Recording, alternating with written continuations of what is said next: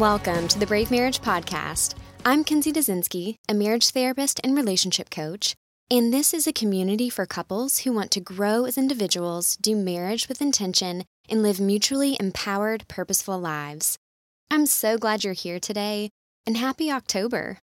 I asked you guys a few weeks ago what you wanted to hear about in upcoming months, and your feedback actually surprised me because, overwhelmingly, the topics you wanted to hear about next were adjusting to marriage and parenthood, as well as understanding your own family of origin issues and how they impact your marriage today. So that's where we will be headed throughout the month of October and beyond. And for those of you who don't know, I like to plan, and I'm not even exaggerating when I say I had those topics planned for like a year from now. because knowing how change works, I'd planned to ease you all into some heavier content, but your being ready for it now tells me so much about you, about your intentionality, your growth mindedness, your desire to live life well. And so I'm really impressed by you guys, and I know I'm in good company here. All right, so let's jump into it transition. And to do that, I want to start by defining it.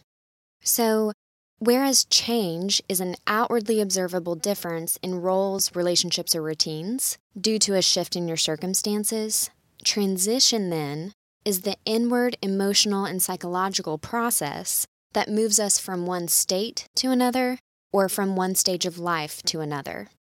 Put another way, transition is an inner process that leads to an outward expression of change. So let's say you get a new job or you get married, or you move, or get pregnant. Your transition then is the internal tension you feel and the cognitive dissonance you experience as you move into something new and different and respond to that newness in real time. And here's what I really want you to know up front about transition a few things. Number one, transition is good because transition means we're alive. Think about it. If we're no longer experiencing transition, it means we're no longer living. Transition is good because it can lead to positive change. And positive change means we're growing. We're not the same. We're becoming truer, wiser, more mature, and hopefully better versions of ourselves. Number two, transition can be hard. You know, I think a lot of times we expect transitions to be hard when life doesn't go our way but for some reason, we're surprised that transition is still transition, even when the chips fall in our favor or even when we pursue what we want. It can still be stressful, right? But just because it's hard doesn't mean it's not good. Hard and good are not mutually exclusive, and in fact, those two words are more synonymous than contradictory. And that's something I can point to both scripturally and personally. And number three, transition is normal. To one degree or another, the emotional and psychological process of transition happens every single time to every single person.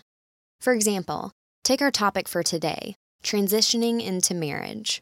I've known couples for whom it was relatively easy at first, but the next few years were the kicker. I've also known couples for whom it was practically hell on earth. Their words, not mine. But through doing the hard work up front in their marriage, the transitions that followed seemed to be a breeze. So I just wanted to paint both pictures for you to say don't get hung up if you're looking around you and it seems like other people are having an easier time. Because one, are they? And two, the person or couple you are becoming is what counts. But before we dive deeper into today's topic, this episode is brought to you by my free research based relationship quiz. Have you ever wanted a professional insider's look at your relationship? Well, I've created a short quiz that lets you in on the state of your relationship based on four different components of marital health. After taking the quiz, you'll receive an immediate score, plus a description unique to your score will be sent straight to your inbox followed by one action step, next steps to take, and one prayer for your marriage. So if you haven't already, simply visit bravemarriage.com/quiz. Again, that's bravemarriage.com/quiz. So now that we understand the concept of transition, I want to apply it to our first ever transition in marriage, which is, well, getting married. your wedding marks the end of one chapter in your life and signals the beginning of another. And that transition can be so, so good. We love who we're marrying. We want to be married to them. We're excited to live and do life with them. And we have the opportunity to experience things in marriage that we literally can't experience outside of it. Namely, this one flesh mystery that's mentioned multiple times throughout the Bible, whereby spiritually, physically, emotionally, we become two in one, just as the Trinity is three in one. And the intention behind this is for our marriages to be an earthly image of Christ's love for the church. So, the goal as we become two in one is to form an identity beyond me to we. Now, this is all very good, but it's also a really lofty concept. How in the world, as human beings, do we live into that? Well, the good news is the Bible essentially gives us a roadmap to transition well into marriage, and it's this Therefore, a man shall leave his father and mother, hold fast to his wife, and the two shall become one flesh. The King James Version reads, A man shall leave his father and mother and cleave unto his wife, and the two shall become one flesh. And so that's where we get the phrase leaving and cleaving, which I'm sure if you've grown up in the church, you've heard before. And I figure this instruction is pretty important because it's referenced six different times throughout Scripture. But as I read between the lines and I think through what the leaving and cleaving process entails, I believe there's a step in the middle that gets overlooked, and that's why leaving and cleaving can be so difficult. And that middle step is grieving. The task as we transition into marriage is leaving, grieving, and cleaving. Leaving, grieving, and cleaving. Okay, so you know they say every transition begins with an ending and a beginning. And that's true, isn't it? So let's talk for a moment about the endings that come with the transition into marriage. Because, like it or not, they require a bit of grieving. And to some of you, that may sound like a dramatic word to use, but to others, I know it will resonate. So, what endings exactly do we have to grieve? What about our former relationship to our parents or our former allegiance to them? What about our calling someone in our family before anyone else? What about emotional childhood? And by that I mean relying on our parents to make us feel better, or relying on something else to make us feel better, like food or shopping or anything we used to do without thinking twice because we didn't have to answer to anyone else. We did what we wanted. So, if any of those things resonate for you, if you felt any amount of sadness but couldn't quite put your finger on it, that's why. It's totally normal and it doesn't mean anything bad. It means you're in transition, which, as we mentioned earlier, is both good and hard and normal all at the same time. But here's the deal it's not enough for me to leave you there because transitions are meant to resolve. And I know way too many couples who are stuck at this juncture, whether they realize it or not. So, yes, your feelings are normal. And this is now your job, your task as you transition into marriage leaving, grieving, and cleaving. So let's take another look at the instructions the Bible gives us. Leave your father and mother, then become one with your spouse. Here's what it doesn't say it doesn't say, change nothing about your relationship with your parents and be united to your wife. It also doesn't say, Cleave to your wife, and when you're sure the relationship is secure, then leave your father and mother. Okay? There's a sequence of events here, and unless we leave first, we cannot cleave to each other in the way we were meant to, and we cannot become one flesh. So, just because we're married doesn't mean we're automatically living into this one flesh mystery. It takes work and it takes us transitioning well through the process. And this is true whether we've been married 20 minutes or 20 years. Listen, I sit with couples whose marriages have so many issues that they feel like they can't untangle them. And so often, one of those issues is well, we've never really dealt with our family issues. We've been married 20 years, and my spouse is still attached to my in laws. Or, I never felt that I could trust my spouse, so my parents are all I have for support. And let me tell you how couples end up there, right? Because it's not an intentional choice, it's just something that we kind of slide into. So, one, when they get married, they dismiss the importance of leaving. And I get it. It's like, of course, I want to be one with my spouse, but I kind of want to have my cake and eat it too.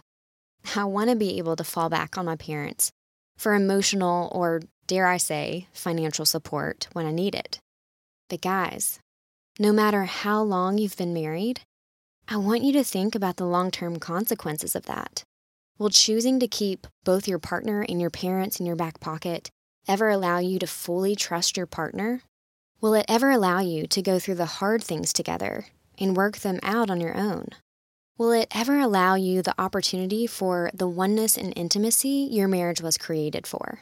And the second reason couples end up where they do is because they skip right over this grieving process. And I get that too. How many of us were ever told, hey, leaving your mom and dad is hard, and it's okay that it's hard, because it's a felt loss and it's a growing pain. And that goes for everyone involved, by the way, it's not just hard on you, it's also hard on your parents. They're in a different season of transition when you get married, and that's why the pull to keep things the way they are can often be so strong.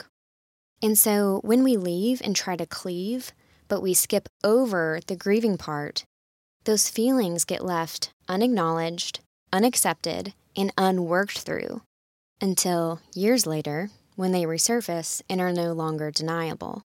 So, what I'm saying is, this leaving and cleaving process, as antiquated as it may sound to you, is actually timeless and actually significant and actually quite telling of your potential for real intimacy and oneness with your spouse.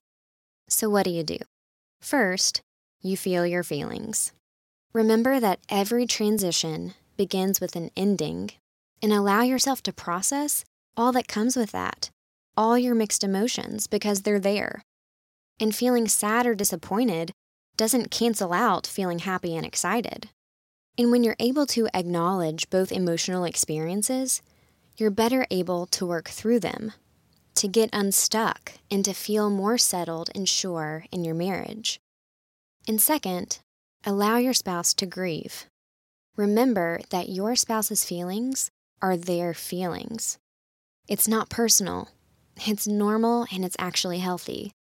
Therefore, you don't have to fixate on what you've done wrong because you didn't do anything wrong. And you don't have to try and fix your partner or their feelings. Rather, support your spouse as they work through their feelings and allow them to hold on to you as they do. And your action step for today is to think back on the first few months of marriage and see if you left anything undone there. Where did you feel sad but not acknowledge it? Where did you feel you had to push certain feelings aside? And then ask your spouse what their experience was of leaving their father and mother as a way of opening up a conversation that may have been left on the table long ago.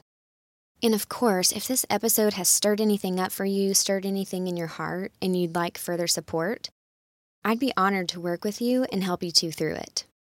You can find all of my services at bravemarriage.com or linked in my Instagram bio. My prayer for your marriage this week is that God would give you love and compassion for yourselves and for each other as you seek to be so brave, in that He'd honor your desire to leave and cleave well and provide just the right way for you to do that. I'll talk to you next week. Bye bye.